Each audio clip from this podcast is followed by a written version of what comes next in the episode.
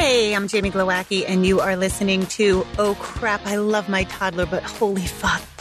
This is a podcast for conscious parents who drop the F bomb a lot. Hey, welcome, welcome. Today, I want to talk about expectations. I want to talk about parental expectations that are both too high and also too low. So that's a huge force behind my new book, right? Oh crap, I have a toddler is that we have these out of whack expectations. It happens a lot in my work and it has happened in my potty training work for years and years. And it's ramping up with my parenting work. And in the last two years, it's super ramped up this, this out of whack expectation. Like sometimes I'll be on the phone with a client. I'm like, what? Like you really are expecting that from your child?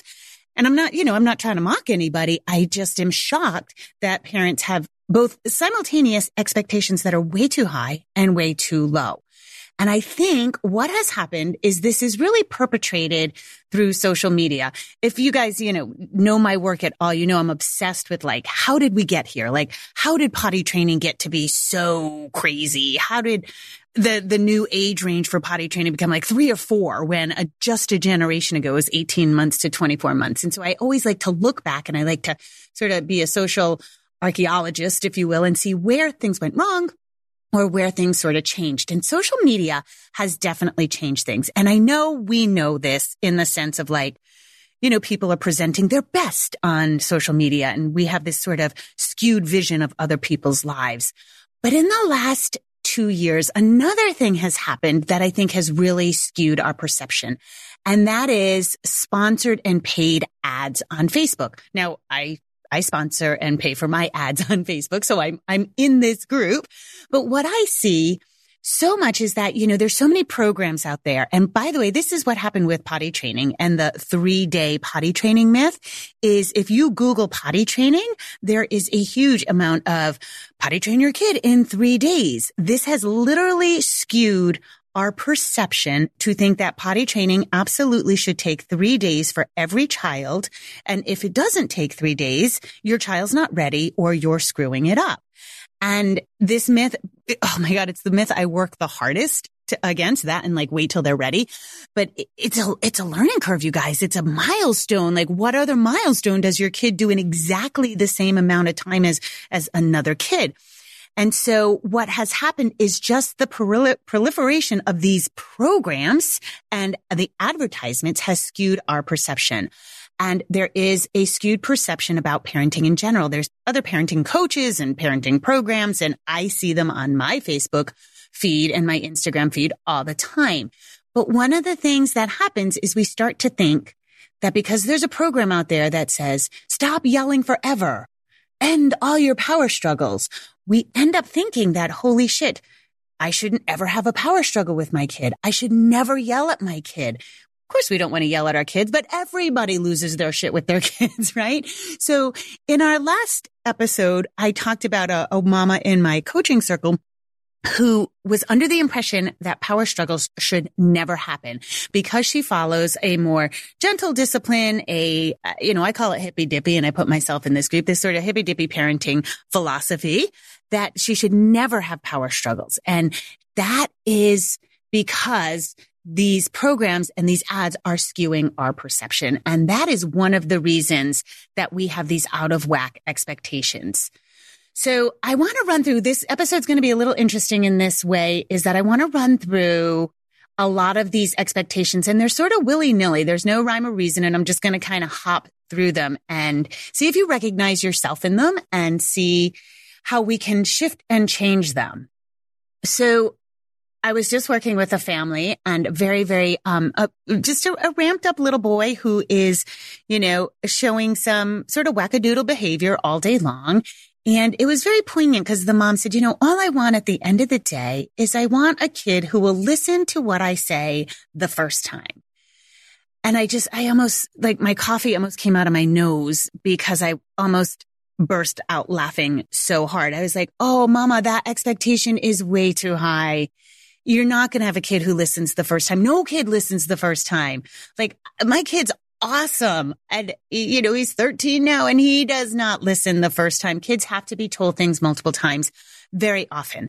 So that right there, there's an expectation that is too high. If you're expecting your child to just be compliant and listen to you the first time, it's not going to happen Oh, you know what? It can happen, but you're going to have to be an authoritarian, maybe incorporate corporal punishment. Like you're going to have to be the strictest, meanest mom. You know, do you want to live in fear? Do you want your child to fear you at all times? Then maybe it's possible, but that's not how, you know, you can stop listening to my podcast because that's not how I operate.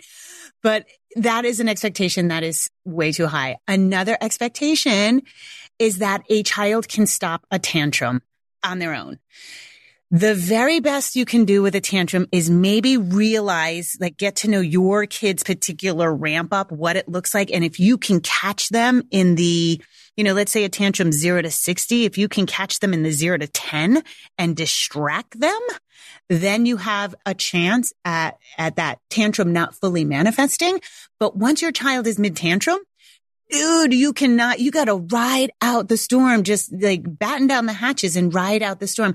A child cannot stop a tantrum. They're just on this track that they cannot jump themselves. It's an emotional buildup. It's an emotional track that they can't step out of. The other thing is parents think that they can somehow talk their child out of a tantrum. You need to just shut up. When your kid is mid tantrum, sit down on the floor, get against the wall, make sure you're safe, make sure your child's safe, but you've just literally got to wait it out. There is no way to stop a tantrum mid tantrum. A very, very funny expectation I hear consistently in potty training and parenting is that your child, your toddler is going to listen to logic.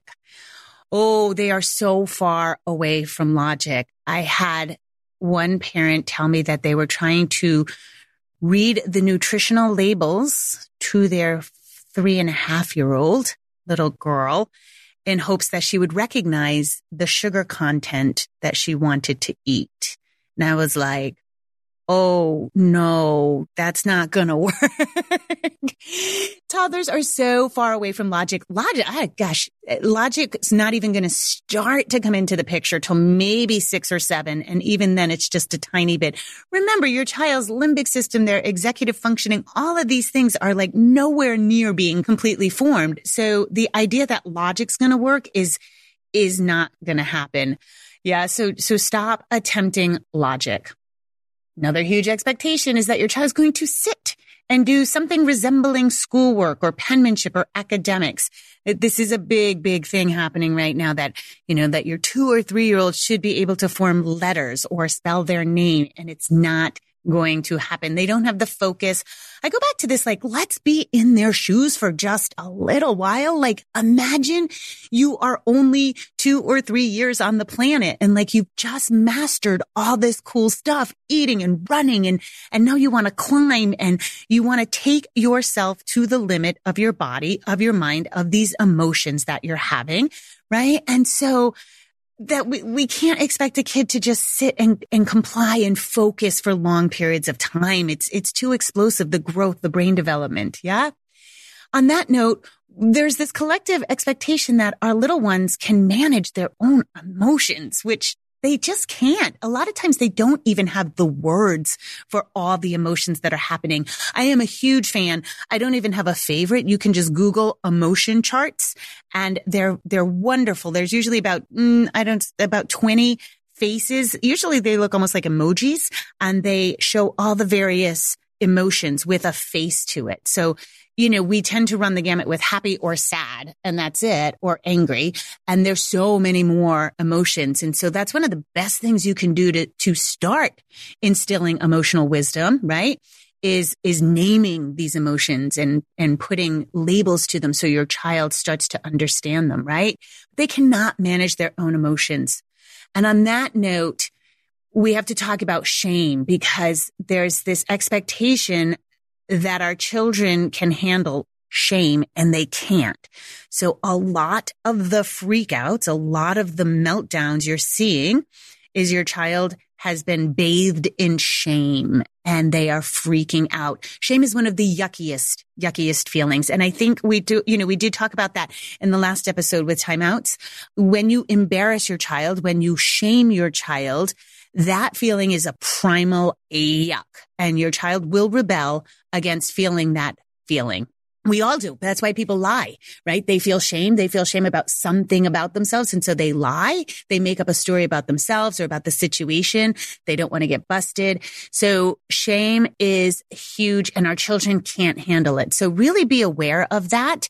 You know, some of the bigger offenders are when we publicly reprimand our kid, when we yell at them in public, when we, other people can hear what's happening. That's why in the last episode we talked about uh, whispering, right? Whispering right into your child's ear and you will eliminate it's not only fixing the behavior you're seeing in the moment, but that behavior gets exacerbated because the child gets bathed in shame and they freak out. Yeah. And they cannot handle that feeling on their own. So that's something you might want to process later after your child's calmed down. We also have this, um, this vibe, this collective expectation that our kids give a rat's ass about what we think, right? And they don't. They really don't. It's not their job right now. Uh, right when they're like, you know, one, 18 months, two, they do. They're invested in what we think. But remember, that's prior to individuation. So they do have an investment. They think we're one and the same person, right? That's why I, that's why I'm such a fan of potty training at that age because they care what you think. Once, you know, two and a half, three years old hits, your child starts that psychological process of individuation where they pull against you. Again, same thing that a teenager does on a different level, right? Which is where we get the three-nager term. So your child, their entire job is to figure out who they are separate from you. So really, they don't care what you think. So stop expecting them. That's, we have this, um, you know, within the gentle parenting community, there's this idea that we should be our children's friend. We are still the parent. Yeah. And so we still have to carve the path. We still have to be the adult in the room who knows better, who knows more.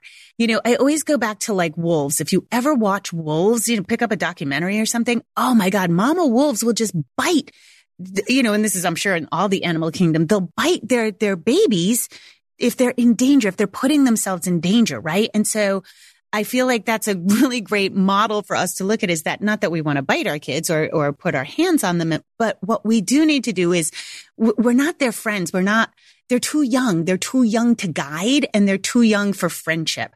They need that. They need those boundaries. They need that black and white. They need us to be the grownups. I'd say the biggest expectation that is way too high that I definitely see in my clients and in just in the world and in the community is that everyone else is somehow doing this well. Yeah. And that you didn't get the memo, that you suck, that, you know, everybody, you have a friend who has it all together. You guys, nobody has it all together. And if they do, I don't know, they're living a very inauthentic life because there's just no mom who has it all together. Toddlers suck. Yeah, this age just sucks. It really does. The rapid development in the brains and the bodies, all the emotions, the physicality, this explosion of growth, right? It just sucks. And there seems to be this collective vibe that we need to fix the suckage right now. Like every aspect of sucking needs to be fixed, that any amount of suckage is bad. But there's a reality here that part of parenting just sucks. It's hard. Every age has something that's super hard. Yeah. Like my kid, yeah, he can stay home alone. He can go off with his friends all day long. He cooks his own food. He does his own laundry, right? That sounds like a dream, I'm sure for you guys right now, right? That, that I, I as a parent have this like physical freedom that I didn't have years ago. However, I also have sex looming, drugs and drinking, peer pressure to think about. And I can't control the fact that he is going to make some really bad decisions. I want to control it, but I can't. Yeah. Because he's growing up. Epic decisions, epic bad decisions have to happen. So yeah. So that's where my life sucks right now. I have a physical freedom that you guys don't have, but I also have this like mental, whoa, it's all changing, right? So don't be under the impression, don't have this expectation that the whole world is doing it well and you're not. Yeah, everybody's having a hard time. Oh, another expectation that's super big. And I see this like currently it, it's uh, all my clients. If you are dealing with crappy behavior and all of a sudden, you know, one of the biggest things that I'm working with in my coaching circle and my private clients is it's boundaries. It comes down to weak boundaries and boundaries that have like sort of flopped, flip flopped in the past. So we set the boundaries and then I have parents freaking out hours later that the boundary's not sticking, that the, the child held, was able to hold and accept the boundary for half the day, but then, you know, there was a meltdown, there was a tantrum, there was all this crappy behavior in the evening.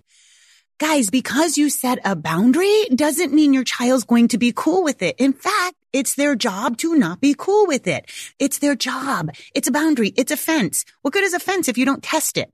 So the idea that once you say something, that once you start laying down these boundaries, your kid will be cool with it. That's crazy. Yeah. Remember, your child's three, two, three, four, right? They're not going to just accept your answers. That's not the way growth happens. Yeah. We hold the boundaries so they can learn. So if that's one of your struggles right now and you're learning how to hold boundaries and you're like, okay, I'm going to really like firm up the house and this is, you know, I'm going to be the grown up and I'm going to, I'm going to say how this day goes. We hold it so that the child can learn. They're going to kick against it today. They're going to kick against it tomorrow. They're going to keep kicking against it till at some point they go, Oh, okay. Mom means business. She means what she says. Dad means business. He means what he says. And then that's where you get the better behavior, right? Better behavior, not perfect behavior. Please, please, please. In my book, in my podcast, I constantly use the word mitigate the crappy behavior. Mitigate to lessen, to make smaller. We cannot eradicate all the crappy behavior. We cannot eradicate all the hard suckage of this age you know, like I said, unless you want to go all violent and weird authoritarian, which I don't. Yeah. If we're being respectful in our parenting, we are helping our kids learn, learn their bodies, learn their emotions. And that shit is not fixed in an hour, in a day, in a week. I've said this before. I say it constantly on my Facebook lives that parenting is an ongoing practice. Yeah, it's a practice. The learning curve is steep. Man, I can't even believe, like, if you think about the day you, you had your baby to like three months, when your baby's three months old, you're like, shit, I learned so much, right? Like we're constantly, it's like a really steep learning curve. But somehow, you know, and I, I always talk about this, that the, the kid has been on the planet for only two or three years. You've only been a parent for two or three years. It's still an ongoing practice. And even with my kid being a teenager, I still think it's a practice. Which incidentally, this is probably why it's so great being a grandparent, right? Because you practiced for so long that now you got it, right? But I think of this as like if you've ever been to a yoga class or any sort of, any sort of workout class, really, right? Like you go and you learn and you start to, you pick it up and it's like if you go to yoga class and you're trying to do balancing poses, you know, one day tree pose, you can't even hold it for anything. You keep wobbling out of it. You keep falling. Other days you're like, well, I don't know what the hell is happening, but I can hold tree pose forever, right? Same thing with parenting. It's a practice. Some days we're going to be good at it. Some days we're going to be bad at it, but we keep showing up and we keep showing up and giving it our best. Yeah. And it's never perfect. There's never a final destination. Like that's an expectation, right? Oh, as soon as I'm done potty training, parenting's going to be easy. As soon as this happens, parenting's going to be easy. As soon as this happens, parenting is going to be easy. It is never going to be easy. Yeah. So just kind of keep that in mind. We have a collective high expectation that behavior is going to turn on a dime. So typically I get parents booking with me for like super, you know, quote unquote bad behavior, crappy boundaries, whatever it may be. And they really do have this expectation that one hour, one hour or a week's worth of work and their kids will be fine, that all of this stuff is going to be fine. This idea that we can change a habit, any sort of habit in hours or a day or even a week. And so that's a huge thing, right? Is that like I always say diaper wearing, that's a habit. So if you change the habit when your child's two, it's a little bit easier than if you're trying to change the habit when your child's four when they've literally doubled the lifespan of the habit. And so that is a very interesting thing. And I'll get into some potty training expectations too. I already mentioned that we have this collective expectation that potty training should take three days, three days flat. And if it takes longer than three days, well, clearly your child's not ready. And that is some kind of bullshit. One of the things, it's actually part of my you know, how I became the, the potty training expert. It's part of that story. And I don't talk about it very much, but very early on, I don't know if you know my whole potty training story, but I was teaching classes, right? And there was this mom in the neighborhood. It was, you know, I taught local classes at a store I owned. And there was this mom named a lovely woman. She was a therapist and, uh, us therapists and social workers, we're the trickiest because we, we're so good with other people's kids, but not necessarily with our own. And she was like, Oh, my child's not ready. I'm not going to push him. And then, you know, he was three. Then a year later, he was four and then he was four and a half and he was going to be prevented from going to school because he needed to potty train. And this therapist who didn't want to push or attend or didn't think he was ready at the ages where he was most certainly ready ended up in this like crazy epic battle. Like had to lock them both out of the house and had to keep him it was this crazy showdown, had to keep him out of the house, occupied, running circles just to get this kid potty trained. And it was a nightmare. And the kid resisted and there were epic battles. She ended up having to like lock him in his room and they ended up in family therapy. And I was like, dude, you skewed the expectation by a lot. I was like, okay. And then subsequently, that is why I ended up, it's a huge reason why I ended up becoming a potty trainer. I was like, don't do that. Don't do that. I'm not going to do the thing I need to do now. I'll do it later because then it becomes this epic thing. And what happens is I see this expectation all the time in potty training. I'm not going to rush. I'm not going to push. I'm not going to rush. I'm not going to push, which I understand comes from a, a, a really kind hearted place. But then what happens is some sort of outside external thing like school demands potty training. And all of a sudden there's this expectation that your kid's going to do it and can do it in three days flat.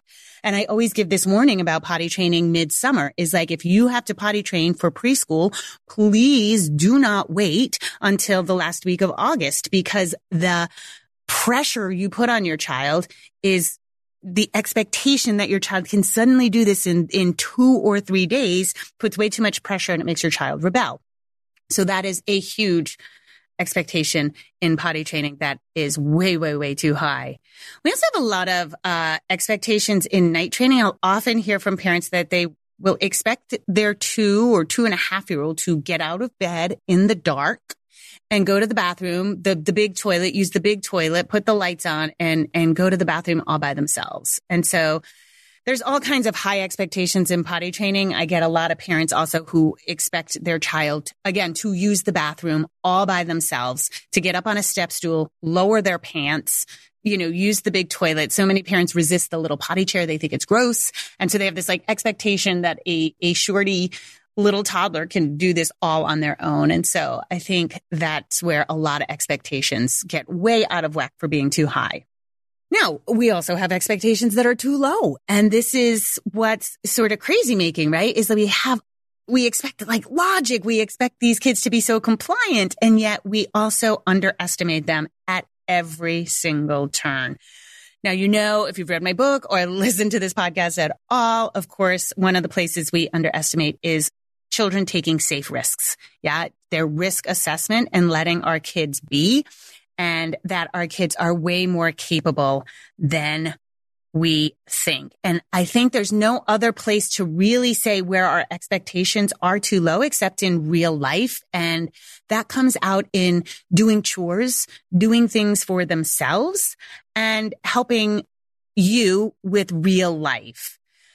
Real life, you guys, is purposeful work. Yeah. When we are doing real things, it makes it just more purposeful. It makes it feel better. And I'm trying to think of like as an adult, right? Like we can go run on, you know, a treadmill, but if you're like running from a lion that's going to eat you, it's definitely more purposeful, right? Or like when I say like maybe we exercise, but we're doing training so that we can like, I don't know, move our house really effortlessly, you know, move boxes and be able to get up and downstairs and play with our kids and do that kind of thing, right? And so it brings this purpose, this real life action. And so we can have these sort of fake, um, these fake go through the motions or we can actually do this work. And as a side note, it's really funny. I went and saw, um, an, an educational powwow for the Pequot Indians, which is a local Indian tribe here in Rhode Island. And it was so interesting. So the girls, the, um, young women do this blanket dance and they have this blanket with like their, their families, um, sort of writings and decorations on it. And it was a suitor dance. So the young women play with this blanket and they move around a circle. And at the end, they would drop the blanket in front of the man that they would like to be their suitor, which I think that's really cool to, you know, choose, choose your suitor anyway. But, um, but one of the things that was really interesting is the dance was kind of dry. It was like the women had obviously learned the steps because it is just a dance competition at this point in time. The tribe is not like, you know, active in ancient times like it was. This isn't how they choose suitors in modern times. And it was such an interesting thing because I thought, I thought, oh my God, if they were really choosing their suitor, it would be such a flirtatious dance. Like the way they would use their blankets would be so much more interesting. And it just, it looked like they had learned dance steps. And so I bring that up because I feel like sometimes that's what we do with our kids. Like we invent these steps that are just perfunctory and we don't it, it doesn't have this real life meaning. And when our kids actually help with real life, it has a drive behind it. It has an energy behind it and it has purpose behind it and they feel good. It activates their pride. And remember, if you've read my book, I have that whole chapter about activating pride and how our kids want to be part of us. They want to be part of our tribe, of our family, and they don't want to do things when they feel loved. And part of it, they want to stay there. They don't want to do these things that get them kicked out, right? And so we want to activate that self pride. We want to activate that I help. I'm part of this house. I'm part of this family. And that is, we just have so low expectations. Yeah. Let's just run through a quick, um, list of what you can expect your two, three, four year old to be doing. I always say like kind of jokingly, of course, that like the minute they're born, we want to start thinking of like, how can we make them more independent? You know, it's like, how if you approach your parenting like, how can I make them more independent? How can I get them out of my house? and of course, we're not going to kick our kids out before their time, but I think it's a really good gauge in our head and our hearts of like how to push forward because we're all guilty of doing too much for our kids. And it's just the culture. I do it too. Like I, especially since I'm single and it's just me and Pascal, like oftentimes I will just do for him without even thinking because I'm more effective, because I'm faster. So it, I have to push my own, uh, my own mindset and, and make him do more and more. But for your younger kids, you definitely, you know, getting dressed alone. They can definitely help with laundry. Um, folding, particularly like towels and washcloths and maybe t-shirts or pants. You know, we're not going to, we don't want them actually getting frustrated. They can match socks. That's a great thing to do. They can help with cleaning. They can help with dusting. They love a feather duster. That can be an awesome chore. Vacuuming. They love to vacuum. Again, none of these are we're expecting like a flawless job, of course, but just activating that pride and getting your child involved. Sweeping, uh, particularly with the little dustpan and brush.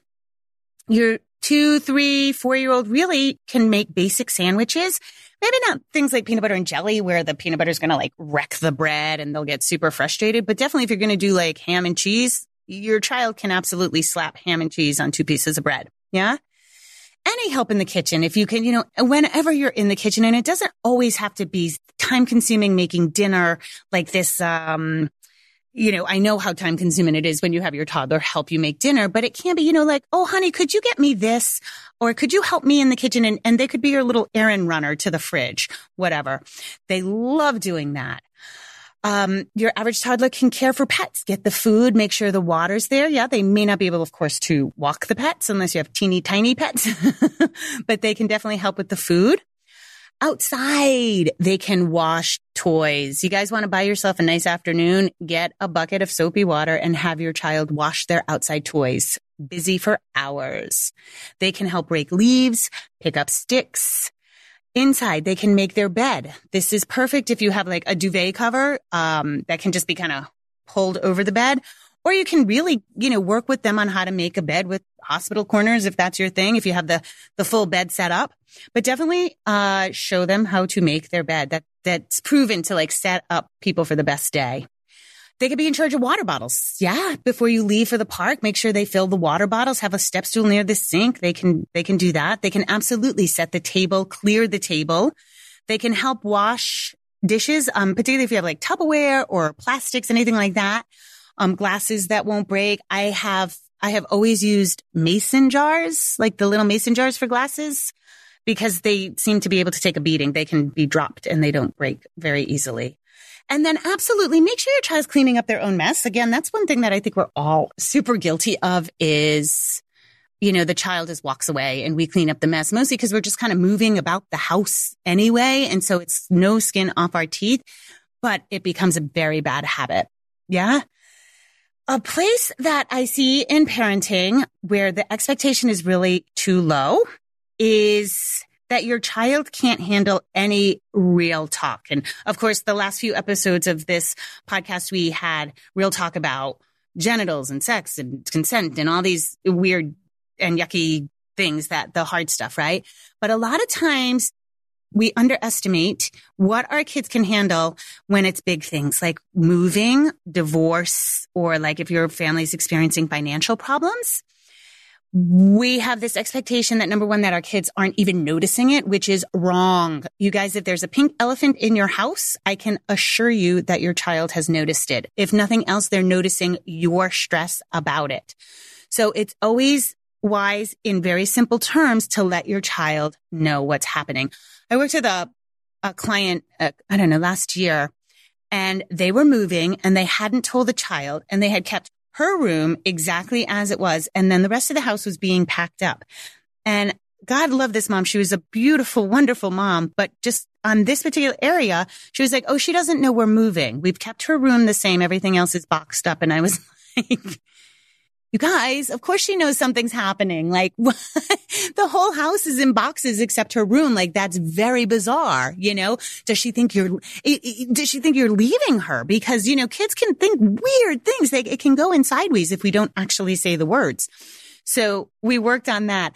A huge thing people overestimate is when they're pregnant, right? And that child one is starting to stress out about the baby. And I'm like, no, that's not really happening. Like the child might be stressed because you're talking about it too much, but they, your toddler, if you're pregnant with your second, your toddler really, really, really does not understand that you're growing a human in there. They have no idea the ramifications of what's going to happen when that baby enters their life, right?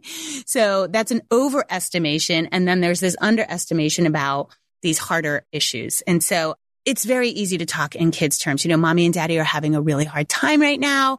Daddy's going to just go stay at his own place for a little while.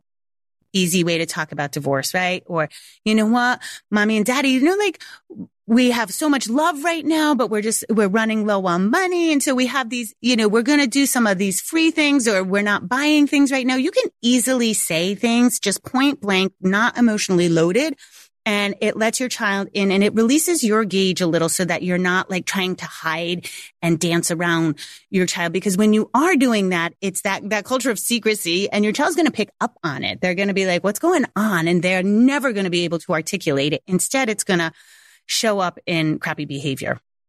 And lastly, I think one of the biggest things that we underestimate, our expectation is way too low, is that any hardship, any discomfort on our kids. We've, we've become a world where discomfort is, is not acceptable, right? And any little whimper needs to be attended to. And every little cry or we just don't want any hardship for our kids. And of course, it's based in like we want our kids to not have hardship, right? hardship can suck. But you guys, that no growth is there. And that is how you raise an entitled child. That is how it happens that kids become crazy, entitled brats later on, right? Because they've experienced no hardship. It is okay for your child to be uncomfortable in certain situations. I think a classic one is is thirst. And I think I've mentioned this on on this show before, maybe not. But it was a pivotal moment, you know, when Pascal was little, sippy cups were just kind of they had hit their stride, right? The idea that you could have this cup that didn't spill water all over the place and was kind of awesome. And um, my friend, I had this friend Jamie who was awesome and she refused to do sippy cups. She was like, they're too old to be sucking on something. They need real glasses. And I was like, but how do you handle, how do you handle like in the car? And she was like, they can wait. They can wait till they get home and have a glass of water. Like nobody's that thirsty. And I thought, oh my God, she's so right. And so we, it's okay to like delay this gratification a little bit. It's not only okay. They, I mean, study after study after study proves that that delayed gratification is the key to a well-lived life, right? Because if we're all, I need it right now, we're miserable. So I think that's just worth you know, playing with. And I'm not suggesting that you dehydrate your child, but we also, I know from potty training that we also overhydrate our kids. Like we don't have to be pushing water all day, all the time. And uh, I think it's okay with hunger too. Nobody wants a hangry toddler. So I always think, you know, there should be emergency food for sure in the car or in your purse for for hangry and when the child's having a meltdown because of uh, uh, food, a need for food. But on the other hand, I do think it's okay to delay hunger. Like we don't have to be snacking all day long, and that's a huge, huge issue. I see it time and time again. Like, oh, I have the pickiest eater. I have the pickiest eater, and then it turns out you go to you know three meals, no snacking. And all of a sudden the kid is not a picky eater and eating like gangbusters at meals. So I think that's another place where it's okay for your child to be a little uncomfortable. And that's a place where I think we collectively have some very low expectations. All right. I am going to log off for today. I hope that was helpful in realizing that you know, and I, I, by no means have I hit every single high expectation or low expectation, but I hope I've changed your perspective a little in that what could, we can really, really expect from our little ones. And to remember that my big pull, of course, is, is less formal activities, less formal academics, and way more life skills. And that, that, that really is my whole, my whole shtick, right? and don't shame your child. These things are, um, the way our kids grow. And so I hope this has shifted your perception just a little bit about what they are capable of and also what they're not capable of. Yeah. And what their brain development, where it really is. All right. You guys, as always, rock on. All right. I'm going to sign off for today. You can always go to jamieglowacki.com for the super cool latest updates, including the launch of my new book, yummy new book pre-sale treats, when we release new episodes, and how to work with me directly. And of course, if you need any potty training help, there's a handy link there that will take you to all my potty training resources, including all my courses. That's the oh OCRAP Potty Training online course, my pooping solutions course, and my night training supplement. And if you need additional help, how to book with a certified OCRAP consultant.